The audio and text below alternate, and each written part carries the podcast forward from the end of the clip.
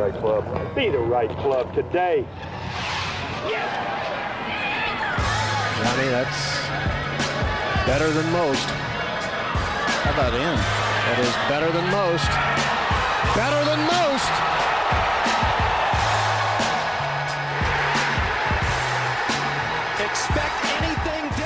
All right, Callaway is seeding their ad read for this episode in exchange uh, for a question to you about their equipment. So we thank them for that. As everybody wins in this scenario, I think. You're probably better than me at explaining uh, how to get their stuff in the hole. So the golf ball and the golf ball evolution to me has been, I think, the most exciting. So what golf ball do you play and why do you trust it on golf's biggest stage? I play the the Chrome Soft X. Um, that's the one that I asked for, and that's the one I received, and that's the one I play. I've played probably six or seven different Callaway golf balls since I've been with them, and and yeah, I'd, I'd agree with your statement. I mean, I think their golf ball evolution has been uh, something that should be talked about. It's something they've invested a lot of money in, and something they've kind of put their best foot forward with, and something they really wanted to change uh, uh, what their in, in their company, and I think they've done that uh, with this new golf ball. I mean, uh, it's I'm playing this golf ball now um, for an entire year, and I'm going to play it this next year. To me, it's it's much more stable in the wind. I mean, I asked for a ball that doesn't get messed with the wind as much. This ball sort of gives me best the best of both worlds. Uh, it gives me the spin around the greens, and uh, when it gets pretty windy, it's it's a ball that stays much more stable. Um, it doesn't really get messed around. Uh, they're explaining me in the past about sort of how their other golf balls had would go out with a lot of energy and kind of lose all its momentum or energy uh, while it's traveling to its kind of apex, and then it would kind of fall. And this one sort of because of the, they changed the dimple depth and the cover and uh, the core, they're able to kind of manipulate those things to keep it conforming, but also have it sort of maintain its spin and maintain its energy going out. Um, so it never really kind of just fell out of the sky. It kind of travels to its point um, the way you want it to. I would say you qualify as somebody to ask about that then, because that blows my freaking mind. I feel like we could talk about that for either an hour or just like that. We have to separate that conversation out because I would love to hear how a golf ball does that. You may not be able to explain that to me, but all right, I'm gonna give you a little timeline here. We were scheduled to do this podcast last week. It gets canceled, uh, and we find out you're sick, which sounds like it was extremely legitimate. I'm not uh, calling any malfeasance there, but this is the same time that some very not so good sources are just uh, running amok with the Xander and Cantlay to LIV rumors. And when you canceled for like half a second, I thought this may have legs. so I want to chat about you know decision making and all that. But from from your perspective, what's it like? What's it like seeing your name in rumors that, to my knowledge, like don't have an ounce of truth to them? Yet it does tend to spread. And you don't seem like the biggest social media guy, but I'm just wondering what that's been like from your perspective. Yeah, I, I sort of I found out in a, in a, in a funny way. I, I pretty much just received messages from my friends. You know, some of my friends sort of just believe that um, that I would tell them if I if I were to leave the PGA Tour, and, and my other friends kind of texted me disbelief, uh, thinking it was true. And so I was like, "Come on, guys." Uh, but yeah, no, I mean, I, I was sick. You know, that is really funny timing um, that, that you speak of it. I, I did drag my ass over to um, to Arizona. I felt like crap, and I, I did one day with Callaway, and I just they were really awesome. I was supposed to do a day and a half with them, and they let me kind of go that ha- that half day so I could go home and, and rest up, which was much needed. So feeling much better now, and yes, I had to weather that storm of all the social media news that I I don't really get on my phone because I don't look at it. So I had to end up googling sort of what was going on, and I saw that there's these articles basically saying that Pat and I are leaving. So yeah, you know, I pretty much just told everyone um, what I'm going to tell you. I, I just I haven't talked to anybody. You know, I was pretty much minding my own business in Vegas. And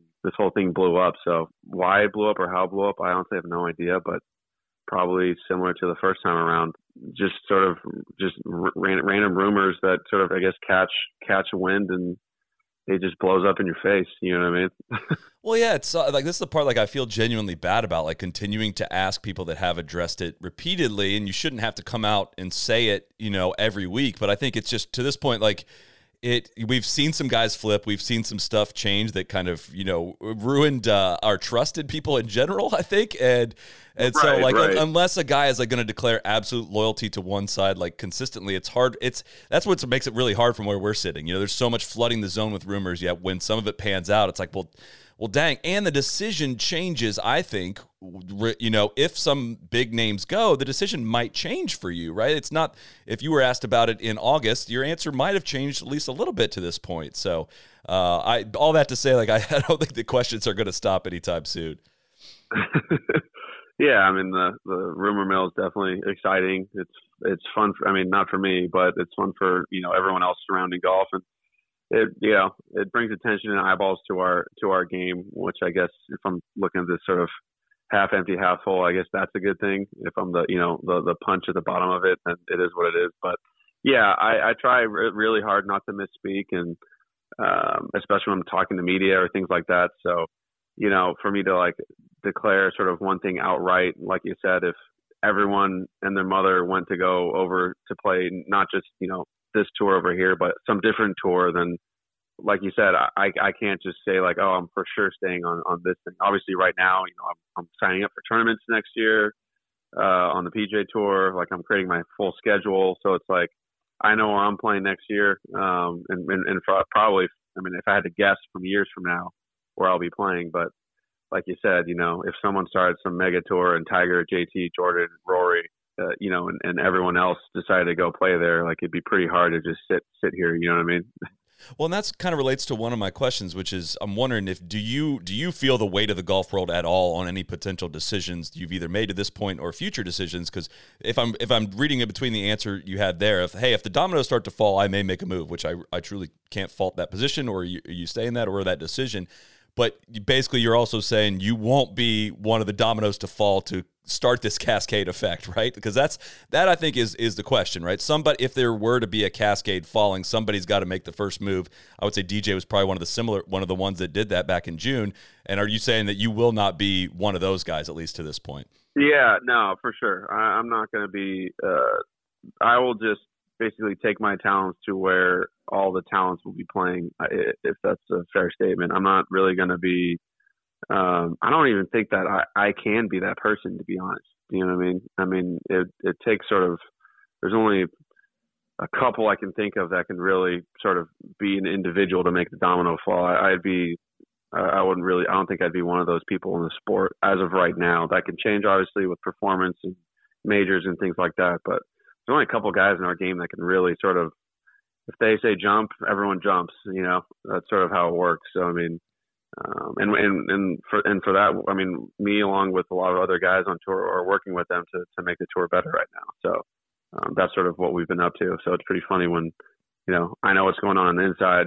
Everyone else is, is screaming on the outside, and two worlds collide. It's pretty funny.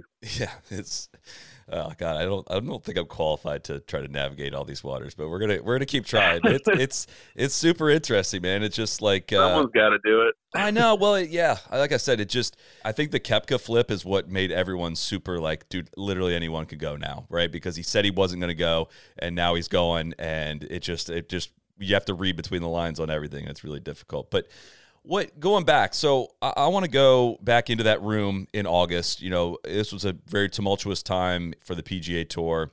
You guys all get in a room together talk about a lot of things. You were a part of that meeting. What how much talking did you do in that meeting? Yeah no that was more of a presentation. Um, that wasn't really uh, I, I, really didn't talk a whole lot there. I mean it was it was a much bigger group.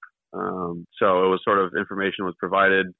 We all had to sort of sit there and think about it and you know, there's some some small talk about it, but for the most part, no. I mean, the, the, the important people in that room sort of had the floor and uh, made their made their main points and, and gave everyone in there something to think about the verdict that came out of that, at least from a media perspective, was that everyone in that room, uh, everyone in that room, was unanimously in support of this plan in the future of the PGA Tour. Basically, of the idea that hey, we're going to get together and play together a lot more. What what was your you know actual reaction to that in seeing this information? Is it was it a light bulb going off moment? Where you did you leave enthused? Like what was what was your reaction to seeing everything that that played out?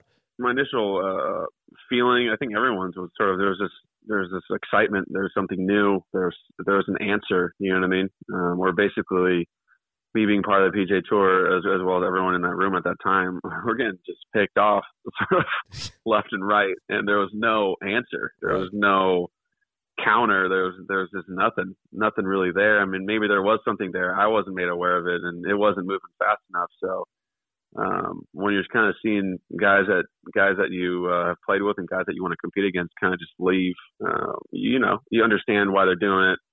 You may not agree with why they're doing it, but you understand why, and it's their choice to make, and you just have to try and sort of make what you have, make your home better. And uh, yeah, my my instinct, sort of initial feel there was was was excitement, and I think that was pretty much fair for everyone that was seeing what they saw on that screen for the first time, or everyone that was for that first time in that room, I guess, you know, uh, discussing sort of what the plan for the future was.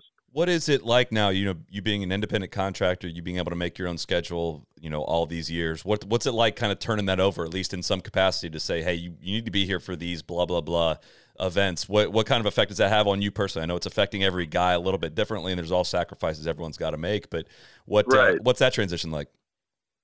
Yeah. I mean, if we're going to, if we're going to go that down that direction, we still just need to make sure the guideline in the past that we saw there in that room is is is upheld, is is sort of true to what we saw, and not manipulated or, or maneuvered or or kind of restricted. Um, I have no I have no problem sort of uh, giving up, you know, some of my time or some of my freedoms, but it better be for a good reason. You know what I mean? It better be for the betterment of the game. It better be because everyone else is doing the exact same thing.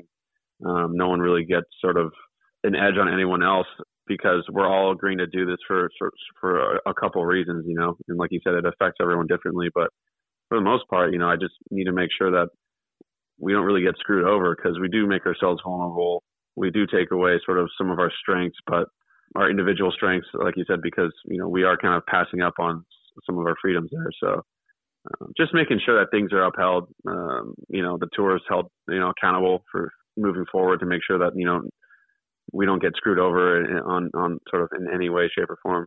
I think it, yeah. I'm always, you know, I hear some reactions like, well, you know, the Dallas guys got to play five events in a row and things like that. I'm always like, yeah, Dallas guys also get to play for 20 million bucks a lot more often now. So it's kind of like, I, like, I get it. I do. It's just things had to change, right? In some way, they had to change. And um, I guess looking back at how this all unfolded, I am now, you know, from I get text messages from guys that are key decision makers in this, like asking me questions about what's going on. And that shocks me. like that that amazes me. It, I would say to this point, it is you guys not getting in a room together way more often has helped contribute to this this at, the current atmosphere and the current confusion and the current just overall lack of connectivity among the top, amongst the top players do you agree with that that kind of sentiment, and do you see that changing going forward as a result of this meeting? Yeah, I mean, I, I think that can. I understand where that where that's coming from. You know, the the man, it it is hard. It's like hurting. It's like uh, hurting cats getting the top players together. I mean, we we compete against each other. We typically don't really like each other. I mean, we all get along, obviously, but it's not like super happy when someone beats you every week, and that happens every week. So imagining all of us agreeing to sort of sit down, get together, spend you know spend time together, spend extra time together, do phone calls and texts because you know it's not just you you don't just like show up in one room. You have to like communicate along the way to get into that room and to make the right time to make it work for everyone. And everyone's been everyone you know I'd everyone in in this sort of uh, uh, in that room, everyone got along, everyone gets along. There's no sort of weird feelings, but I just know like part of the reason it's hard is because everyone, you know, everyone's their own individual. Everyone's got, you know, up to a certain point, a, family, and everyone's doing their own thing. And yes, every, you know, in order for us to meet, we do have to sort of, you know, make time for this, and it is very important. And um, you know, I, I'm I'm I'm guilty. I missed one of the one of the calls here because I was uh, on vacation, and you know, no one gave me crap for it, but it was it was sort of you know something I I, I probably could have you know canceled something during my vacation to get on that call. It probably would have made my wife very unhappy, but um, you know there's some small things along the way. But yes, I do agree. We do need to sort of communicate more often uh, when we do have her you know sit down and talk. And, and communicate. It is it is good. The hard part is getting you know 20, 25 guys on the Zoom. You know, it's yeah. kind of a weird situation when you know one guy talks, the screen moves, and then everyone's trying, you know, if everyone starts to talk because they're passionate about something, then it's pretty hard, uh, a pretty hard deal. I'm sure anyone who's been on Zoom with more than 10 people can understand, especially when no one's muted. Um, but who's the worst at that? Who doesn't mute the Zoom? Oh, I mean, I don't, I don't know. It's, it, it's just like, uh, it, it's just, ever, it, it just happens. You know what I mean? Yeah. Usually when, any one of us gets on Zoom, we're the ones that are supposed to be talking. So um, with a sponsor or or whatnot. But yeah, I'd say moving forward, it, it is an easy fix. You know, just everyone needs to get together and talk more often.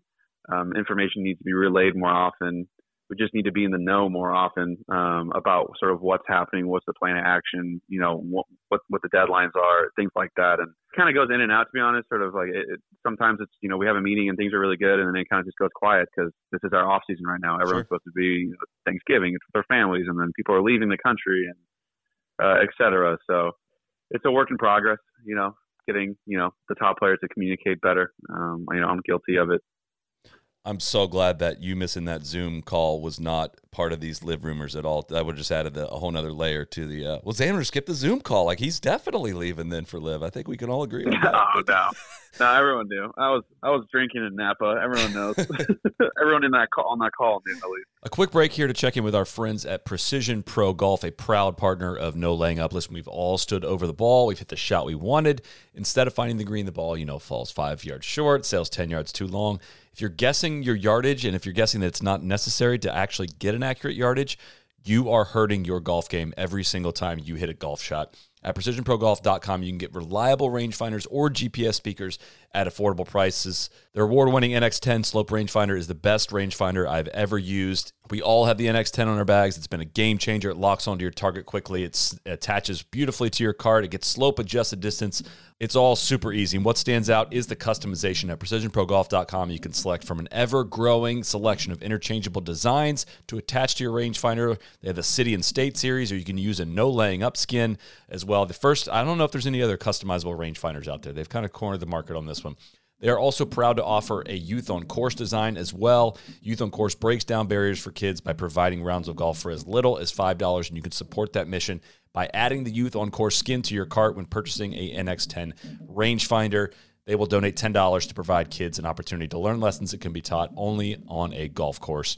A rangefinder is a great thing to ask for as a stocking stuffer if you want to just send this ad read exactly to a spouse or a loved one in your life that is looking for a, a gift idea for you for Christmas. Get a rangefinder. Do it. You need one in your bag. PrecisionProGolf.com has the right products for you. Swing with confidence, hit more greens with Precision Pro Golf. Let's get back to Xander.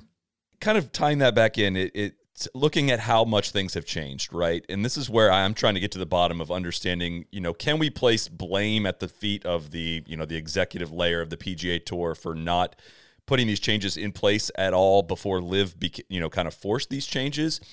Or is it possible, is it fair to say also, like, it's really tough to ex- ask the decision makers to, make decisions while they're getting different lines of communication from a ton of different players. Phil might be saying this, you might be saying this, Peter Malnati might be saying this, James Hahn might be saying this.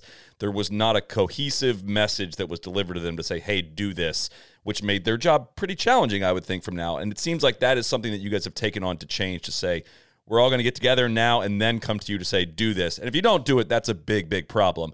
But for the first time, really ever, we're arming you with a specific blueprint for how to how to make this happen. Is that a fair summary of kind of the last couple years? Yeah, I mean, I, I'd say so. I, you know, whether the tour was, like you said, I mean, so many people want so many different things, and you know, the tour had all the top, all the top studs. You know what I mean? And when five of them want different things, uh, that's pretty tricky on on sort of how they're supposed to approach it, how they're supposed to attack it, and yes, it did take you know an outside uh, tour to to really stir the pot and really accelerate sort of what certain people have wanted. I mean, even I'd say even some of the people that have left, sort of what they have wanted, you know, in terms of having a better product. It's sort of sad to me from that standpoint, but to be completely fair as well to the tour, I mean, you you just don't really know until you know, I guess, if if I can apply that to the situation because everything was from the outside and sort of from my perspective, sort of not being on the inside, like everything was sort of fine. You know what I mean? I mean, from what we saw, the sponsors were happy, the tour was happy, the you know certain increases here and there. Um, each year, there's a forecast uh, for I mean, there's supposed to be. I sat down in a meeting in I can't remember what room, but Florida maybe or one of these tournaments. There's a meeting uh, about our forecast. You know, before this whole Saudi thing really rolled out about you know sort of where our purses are going in in 2025, and you know that was already in place. You know what I mean? There's there's media contracts that are coming through, and, and you know Jay's Jay's been trying to peddle that and promising us for bigger purses. Obviously, with this outside influence that has expedited and largely increase those purses as well to sort of just make sure that you know we are still playing on the best tour and providing sort of the you know I wouldn't say the biggest purses, but you know comparable purses. And what we will have are sort of 12 I guess yeah, next year twelve events where you know the top players in the world will show up. You know, I mean, I think that's something that's never happened before. So the product has gotten better, and yes, it's been reactive, but like you said, it probably wouldn't. Have, I think it was they definitely struggled to be proactive because they just didn't really know which direction to run in.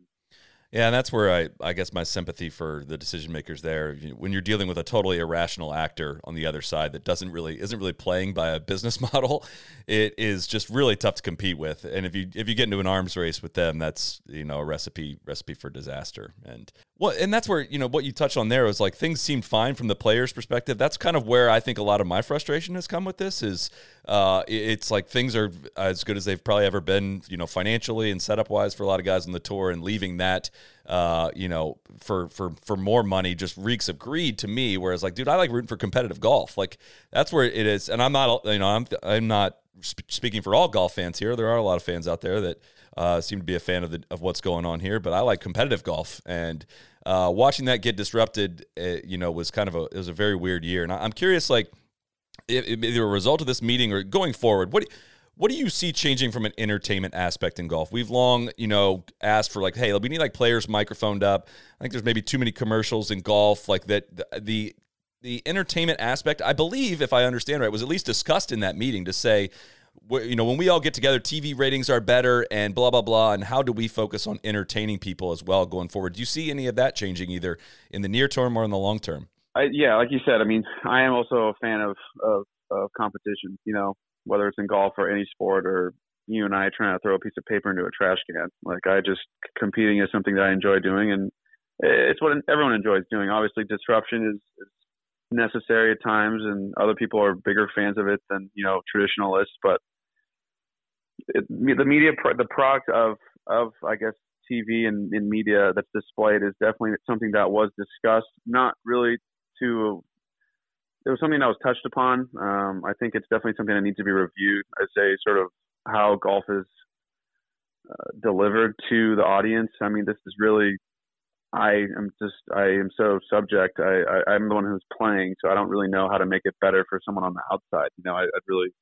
maybe doing a survey for a bunch of people or hiring a different company to do something to really sort of change the traditional mold. I mean, we have a, a we have a an audience, um, a captive audience of, of, of, several people, but also a certain age group, um, a very dominant age group, and and that mold, like you said, of, of how golf is viewed or just, or delivered is hasn't really changed, and I think that's definitely something where we can change it and sort of maybe change the the the, the age of our, our our mean our mean average here of, of our of our audience here. You know, make it a little bit younger, try and get some kids involved. I mean, I don't blame you know kids for watching other sports. I mean, I I'm not the biggest fan of watching golf myself. It used to be a way for me to fall asleep on the TV with my dad on Sunday after, you know, right after sort of the Chargers game started at 105 on CBS. That was sort of my way to fall asleep. Is you know watching the back nine of, of a PGA Tour event, whether it was really exciting or not. You know, I'd, I'd kind of doze off. But obviously now a much bigger fan of golf than I was as a child, and I look at things differently. But I think you're right. There is definitely a way to sort of attack this and make it more exciting and and give it a bit more personal look at sort of what's going on out there. Amen. Well, I appreciate you humoring all of uh, all the questions I have along that front. I know uh, I, I want to dive in a little bit. This is the first time you've been on our podcast, and uh, I listened to your episode that you did on the Altus podcast a few years ago with uh, with Cameron and uh, and Corey, and I'm fascinated by, and I think you know maybe the audience doesn't have a full appreciation or understanding for your relationship with your dad as it relates to your career. I want you to tell us about that, and assume the listener knows absolutely nothing. Assume the listener doesn't know that he's your coach. Going back to the very beginning and how it has related to your golf career, where where does that story start for you? Oh man, what a what a thing to unpack. Um, I don't know how to transition into that. Yeah. um, yeah, he's he is, you know, my dad. His nickname's Ogre. Um, that came years later, but uh, everyone really calls him that on the driving range. Brought me out to the golf course at a young age. Didn't let me come out until I could carry my own bag, carry the weight of my own bag. I wouldn't be a burden to him and his friends golfing on the weekends.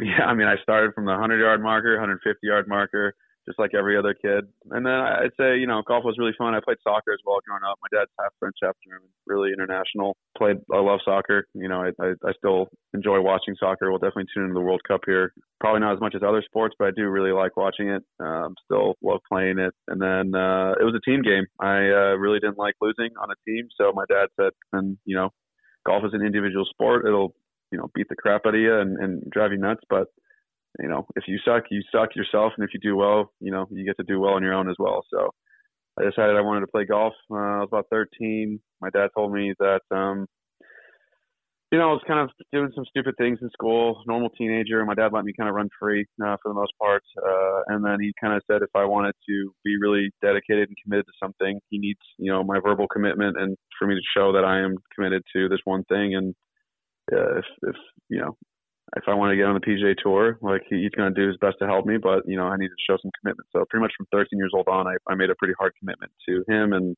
myself that this is what I want to do. I threw all my eggs in one basket, and yeah, I guess that word sacrifice kind of kicked in early, and then uh, pretty much chased.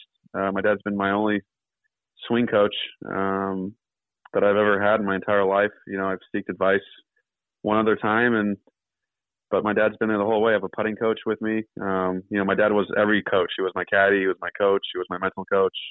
My dad wore pretty much every hat. He still wears, you know, a few hats uh, in, in, in what I do now um, for managing and, and sort of being my eye on my swing now still, and some small things, you know, whether it's a little concierge kick here and there or just being a friend. Um, but yeah, he's uh, pretty much a staple, I'd say, in my life uh, still now, and I would not be here without him. I find that fascinating in terms of being, you know, helping. I just think there's such a vast, vast difference between helping your son develop a golf swing in his in his teenage years and helping your son potentially be the best player in the world. Like the the level of detail is so different, and to to watch that success unfold just fascinates me. Right? I mean, there's a reason why a lot of a lot of pros switch to you know touring pro coaches when they get to the highest level. I would think, right? But you guys have, have yeah. managed to make this work. Yeah, I mean, I um, he, I mean, he still says it now. You know, I mean, we we talk a lot. It definitely has slowed down, sort of his involvement. Um, I brainstorm, I, I rabbit hole a lot of my own. You know, for the longest time moving up, you know, even through Korn Ferry, even before that through college, he's like, I don't know if I can take you the distance. You know, I don't know if what I have is good enough. Um, you know, if it's not good enough, we'll find someone else. Uh, that was with, you know, with putting, he was trying to help me, and I was losing my mind. I just felt like I wasn't getting better, and so I found my putting coach, and then you know he gave up that hat, and so he still now you know is is in the boat of you know if I can't help you, if I'm no longer of need in this space, then I will step out, and someone else has to step in, or no one has to step in, um, you know because I've it's just kind of been me and him for such a long time. I'm kind of used to that sort of feeling and mold uh, of trying to sort of scramble and, and get it done on our own. Well, yeah, I've heard you describe yourself as a teenager or as a kid as being a bit of a punk, or you, you mentioned it there. You were, you were, you, what, what were you up to as a teenager that was uh, that you would make yourself describe yourself as a punk? I mean, just if I saw a, a kid just doing what a, what a normal curious kid would do, you know what I mean, dabbling into trying to get into uh, older kids' parties or you know, look, trying to, you know, dabble into alcohol or trying to figure out what marijuana is or things like that. Uh, I'm not saying that I did those things. Allegedly. Statute Allegedly. of limitations is up. Yeah. I think you're good.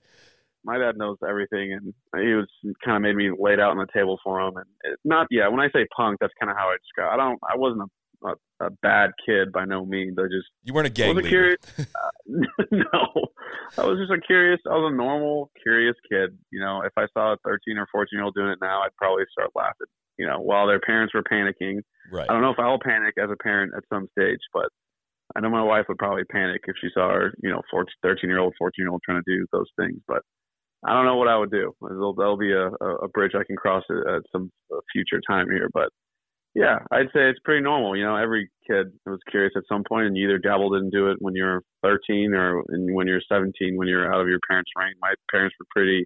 They worked a lot uh, early on, so I had a lot of freedoms. Um, they weren't really strict about curfew or anything like that. So um, I kind of, you know, explored a little bit, and you know, never did anything that was going to cause brain damage. So I'm I'm here now you were kind of rising. You were a rookie, I guess, when I kind of started doing this job full time, and uh, I, I, guess I was kind of curious or didn't really understand your path to professional golf in terms of uh, not a ton of people, if I didn't understand this right, come out of San Diego State and uh, win Rookie of the Year on the PGA Tour, right? And listen to that Altus pod. It, it seems to tie back to either a late kind of um, i'm wondering what the college like process was like for you and is it really go back as much as you kind of not being on early radars and doing ajga didn't get you in a college recruiting cycle that uh, kind of seems to to run college golf if you will and you kind of took a not a back road to it but you, you always were this talent but you just didn't have the stage to display it as much uh, at an amateur level? I'm just help explain kind of your rise to the pga um, tour. I mean, I, yeah i'd say there's a little bit of that but just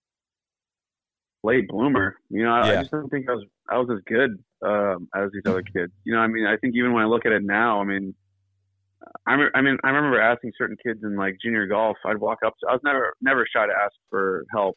Uh, uh, like when it comes to golf or just uh, you know someone that was better than me. Even now, you know, uh, if I see you know JT Jordan, you know, I'll walk up to him and ask him, and you know, it's up to them to tell me or not. You know, I've been told no before, and I'll just keep asking for help. But yeah, I mean, I took sort of this back road. AJGs are, I mean, I'm assuming they're still outrageously expensive to do. I mean, an awesome circuit if you can afford to do it, and a really good place to nurture a golfer, but just really expensive. So I just did the SCPGA route, uh, playing Toyota Tour Cups, uh, you know, along along my coast in California. You could drive to pretty much every site. You know, uh, two two rounds, so only sort of uh, one hotel day needed or one night of hotel needed. So it was much more affordable, and the traction from it for co- like college recruiting wise was pretty decent. So I just played. I think I had like six second place finishes uh, in these Toyota Tour Cup events, which got me, you know, on the board here. And then I went to Long Beach State my my rookie year.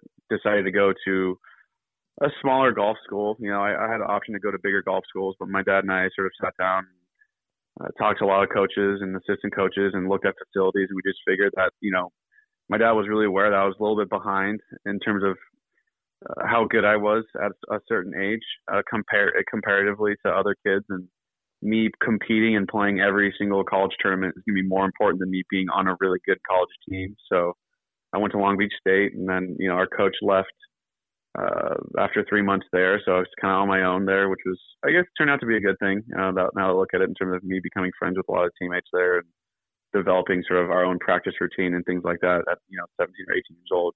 Then I transferred to San Diego State after three years. And then, yeah, same thing. You know, I, I only won, uh, won one tournament in Long Beach and maybe two, two tournaments, uh, two, our, both our home events at, uh, at San Diego State.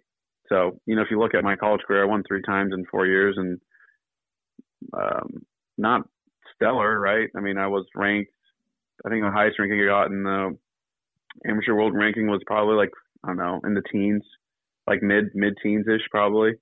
So I never really sort of got on the other side of like, you know, getting the, and if you look at my class of 2011, I mean, damn, yeah. How hard was it to get tour starts? You know, to be one of those kids to get sort of those seven tour starts as an amateur coming out of college.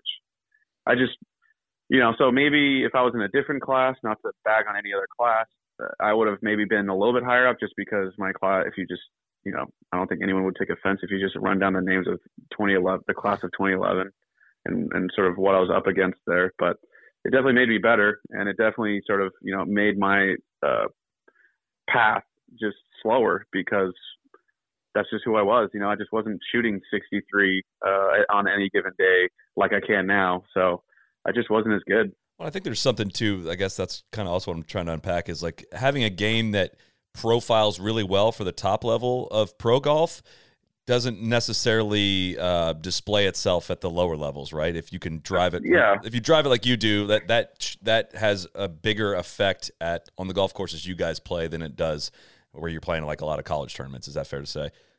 Yeah, I mean, yeah, exactly. I'd say it's a really fair statement. I mean, I, I was definitely like, um, I would never shoot really low. I wouldn't shoot outrageously. You know, if I was going to shoot something high, it'd be like 75 or 76 or 74 or something like that. I wouldn't shoot like eight, blow it out of the water. Of course I did, but when I was kind of competing, and then I'd shoot a lot of like, you know, 70s.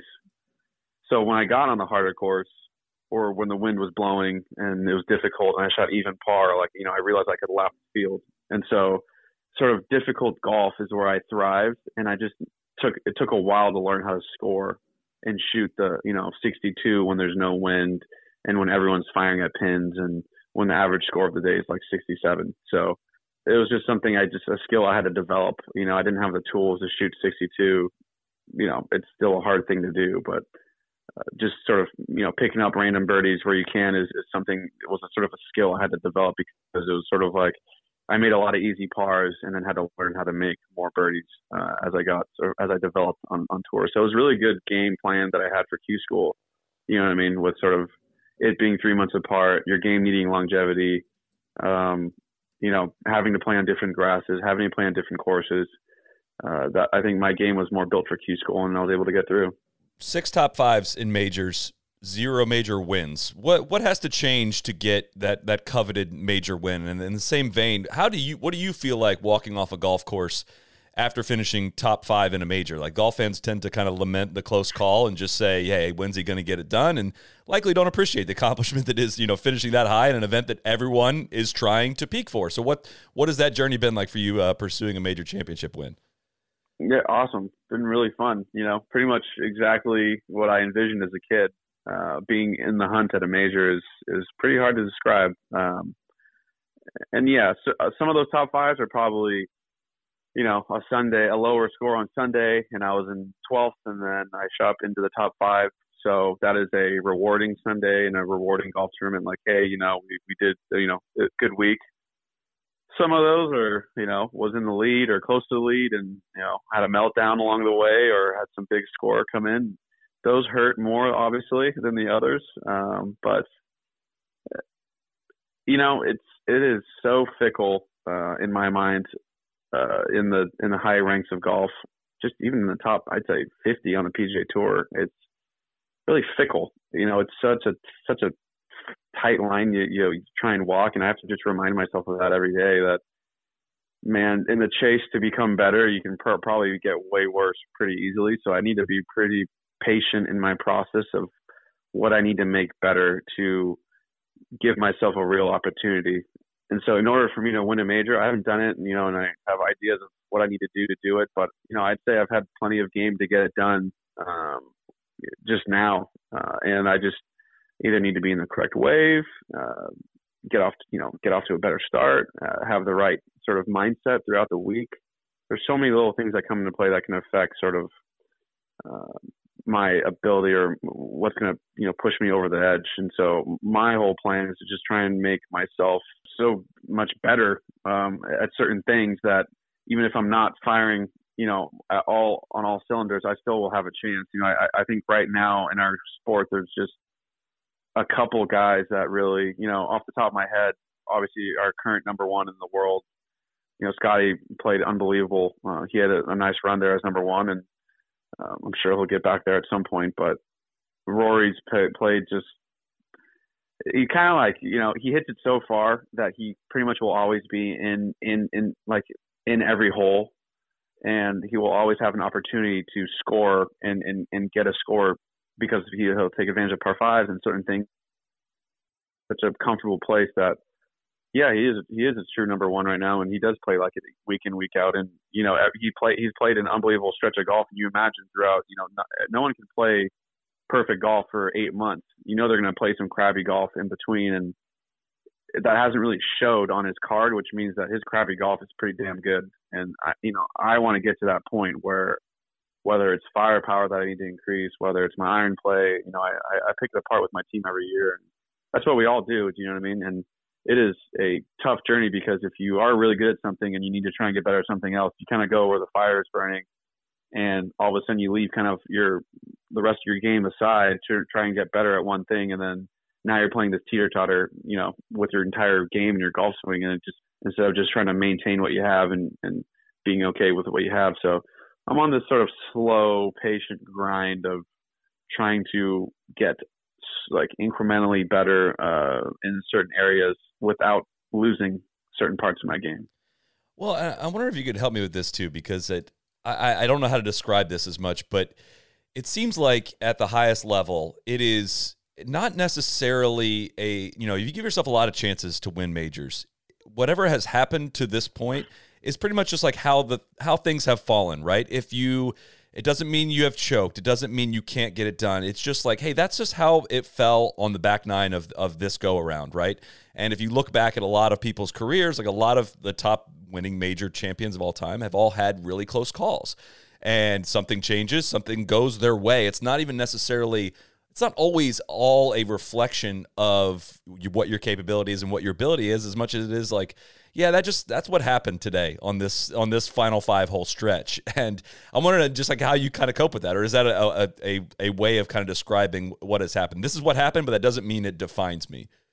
Yeah, I mean, I I I, I wear it pretty hard. I'd say when things do happen, you know, I'm pretty disappointed, upset, go to the drawing board pretty quickly. Or, or I mean, I'm, I wait a couple days, but I'll go to the drawing board to try and see if I can reassess. I mean, you, you know, I, I'd say to this point, I, I really, if I do try and do anything, and all you can do is really give yourself a chance coming down the stretch. You know, like you said, and you know, we all hope we all hope to be that sort of mental monster coming down the stretch where we will pull off the shot or we will make the putt or um, you know, be that guy, I guess. And you know, sometimes it's just not as fancy as that. You gotta just be really boring, and yeah, um, it makes it's you know everything's going wild around you, but you just kind of just be really boring and kind of just kind of plot through. I mean, if you look at the Travelers, it wasn't all the excitement was happening around me. I just kind of had to stay the course and kind of just be as just stoic and kind of just keep walking. You know what I mean? Mm-hmm. Don't really let it like don't try and do anything crazy. Don't try and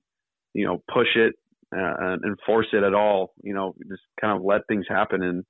That's one scenario uh, where you know things went my way. Obviously, there are other scenarios where you know at the Masters with Hideki, I tried to I was in full full push mode. I felt the momentum going my way, and I, you know, was in between clubs, grabbed less, and kind of turned this eight iron against the wind, flushed it. I mean, I hit that thing perfect, and it got really really stood up. And then on my next, I, I dropped on my next shot, and I took club as if it was into the wind again, and kind of turned it up against the wind. My ball flew straight over the green. So, like you said, things kind of happen, and there's a certain you know risk assessment that us pros need to take every every, you know, on every hole and every shot.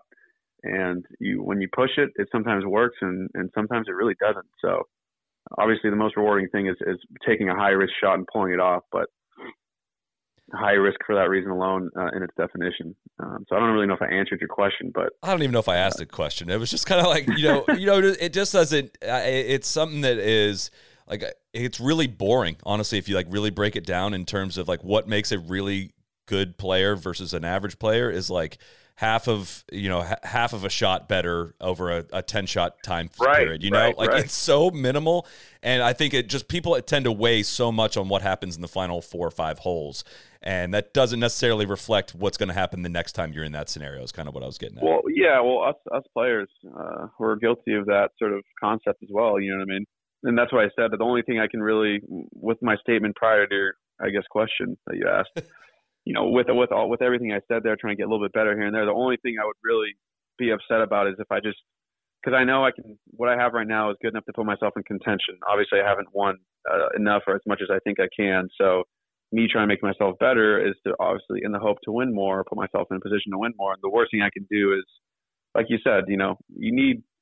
You're not going to go five for five or ten for ten in golf. You're not going to do that in any sport. You know what I mean? So you just need to really put yourself in position more often um, in order to sort of learn how to win. And you know, I'm a big believer in learning how to win. I wasn't one to do it, you know, really throughout college or junior golf with you know uh, accumulating, you know, I don't know, less than ten trophies in my entire career before I stepped on the Corn Ferry Tour or PGA Tour. So I think learning to win is is you know, people are said they're born winners, and you know, I, I think you do have sort of like a, a winning mentality. Like I am, like I said, competitive as hell when it comes to anything. So I say I do have that sort of grit and grind in my blood. But I think, like you said, learning how to win and learning how to deal with the punches and learning that it's okay to sort of make a mistake and move forward and, and, and learn from that is, is sort of acceptable and it, it is a thing you can do or a skill you can learn or achieve.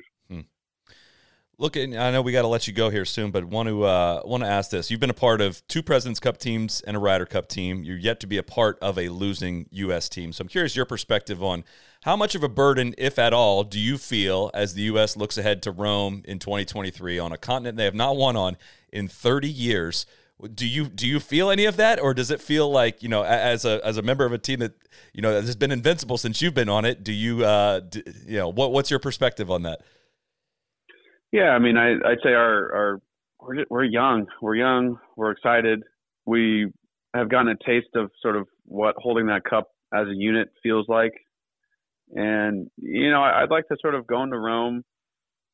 You know, we have our meetings where we all need to, because we're so young, because we like to joke around. You know, we do have those meetings where we, we say we need to reel it in, we need to be more serious, we need to make sure we're focused and dialed. And it, it is almost pointless because if you do look in the room, everyone in that room has the ability and has done it where they get really serious, they get really focused, and they do go on to win something. So it is such a special team or special teams I've been a part of that, you know, I, I really just think if the, the the worst thing we can do is sort of get caught up in sort of uh, the burden or the the idea that we haven't won somewhere. It's almost like uh, you know when I you know when you watch the Warriors play basketball you know, it drives a, you know, if you're not a fan of them, it, it, it drives you crazy just watching them sort of dance around and get really excited and kind of be like the team that looks like they're having a lot of fun kicking your ass. You know, I, I think that's sort of a mentality that we'll just kind of have to carry through. You know, obviously it's golf, it's different, but we have to be more serious, more focused. You know, our preparation.